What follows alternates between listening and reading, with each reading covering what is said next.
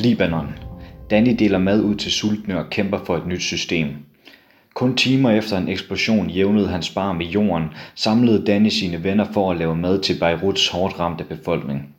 Nu serverer de omkring 1000 måltider om dagen. Men Danny er overbevist om, at Libanons fremtid afhænger af et nyt politisk system. Det var redselsvækkende, det var et enormt brag, sådan beskriver aktivisten Danny Kory eksplosionen, der fandt sted den 4. august i Beirut.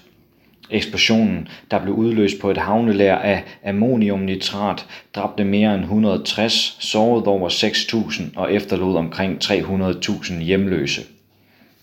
Måske har du set billederne, men lad mig fortælle dig, det at se det i virkeligheden er totalt anderledes.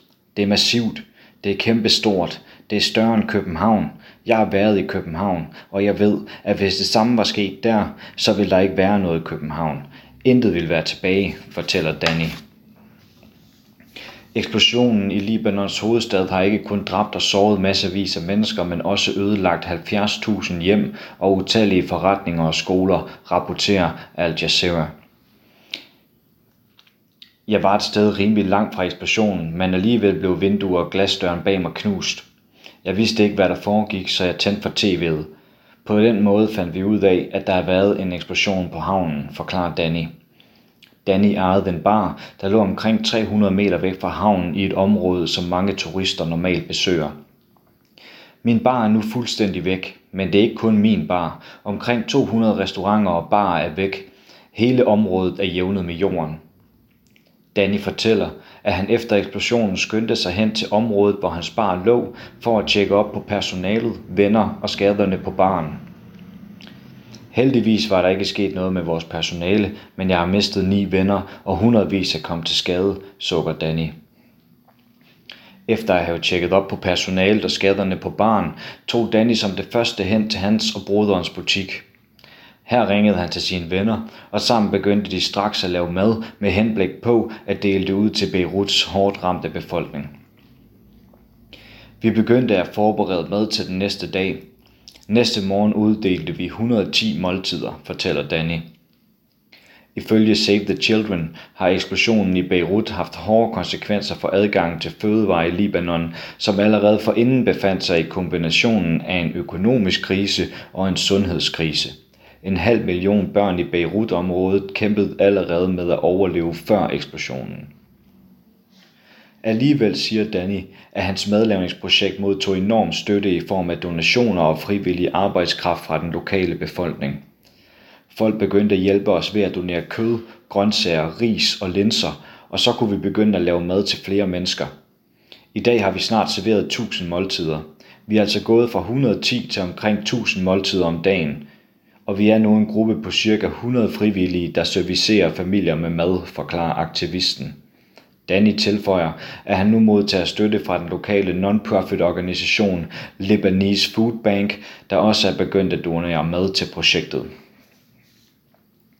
Men Libanon befinder sig fortsat i en udfordrende situation – efter eksplosionen brød voldsomme demonstrationer mod regeringen og det politiske system ud i Beirut, hvor, demonstra- hvor demonstranter kolliderede med politiet, der brugte tårgas og arresterede flere.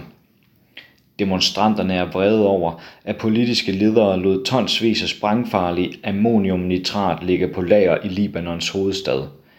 Danny har også taget del i demonstrationerne, da også han er stærkt utilfreds med den politiske ledelse – jeg er med i alle demonstrationer mod systemet, der har dræbt os, destrueret vores by og været ligeglade med os. Vi vil altid stå imod dem, fastslår Danny. Den 10. august annoncerede den libanesiske regering, at den ville træde af som følge af eksplosionen i Beirut. Men ifølge Danny er kampen for et bedre Libanon langt fra slut. Der er stadig lang vej frem. Intet er forbedret, mener Danny. Det var ikke regeringen, der var problemet, for de har kun været her i seks måneder. Regeringen var bare en flok dukker i hænderne på lederen af parlamentet, præsidenten og Hezbollah.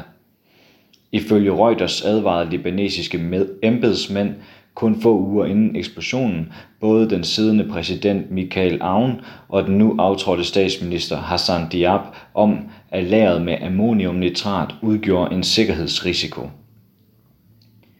Det her var en krigsforbrydelse mod Libanons eget folk. Vi bliver nødt til at vedholde presset, siger Danny. Vi har brug for en ny valglov, så vi kan få en anstændig repræsentation og lave justeringer på lovene, så vi i det mindste kan leve som, en, som anstændige mennesker, fortsætter Danny. Vi har brug for at reformere hele systemet. Flere statshoveder har opfordret til en international efterforskning, så tråde kan blive reddet ud i forhold til eksplosionen i Beirut. Men en sådan efterforskning er ifølge præsidenten Aoun udelukket, skriver BBC. Et af de vigtigste krav for demonstranterne er en international efterforskning, forklarer Danny. Præsidenten og lederen af parlamentet forsøger at undgå en international efterforskning, fordi de ved, at de har gjort noget forkert. Vi har brug for sandheden. Vi har brug for at se ledere i fængsel for, hvad de har gjort, slutter han. Du har lyttet til en artikel fra Arbejderen. Abonner på vores podcast på iTunes, eller hvor du ellers hører din podcast. Du kan også klikke ind på arbejderen.dk for meget mere journalistisk indhold. Du er også velkommen til at følge Arbejderen på YouTube, Facebook, Instagram eller Twitter, samt tilmelde dig Arbejderens daglige opdatering på Messenger. Vil du i kontakt med redaktionen, kan det ske ved at sende en mail til redaktion Tak fordi du lyttede med.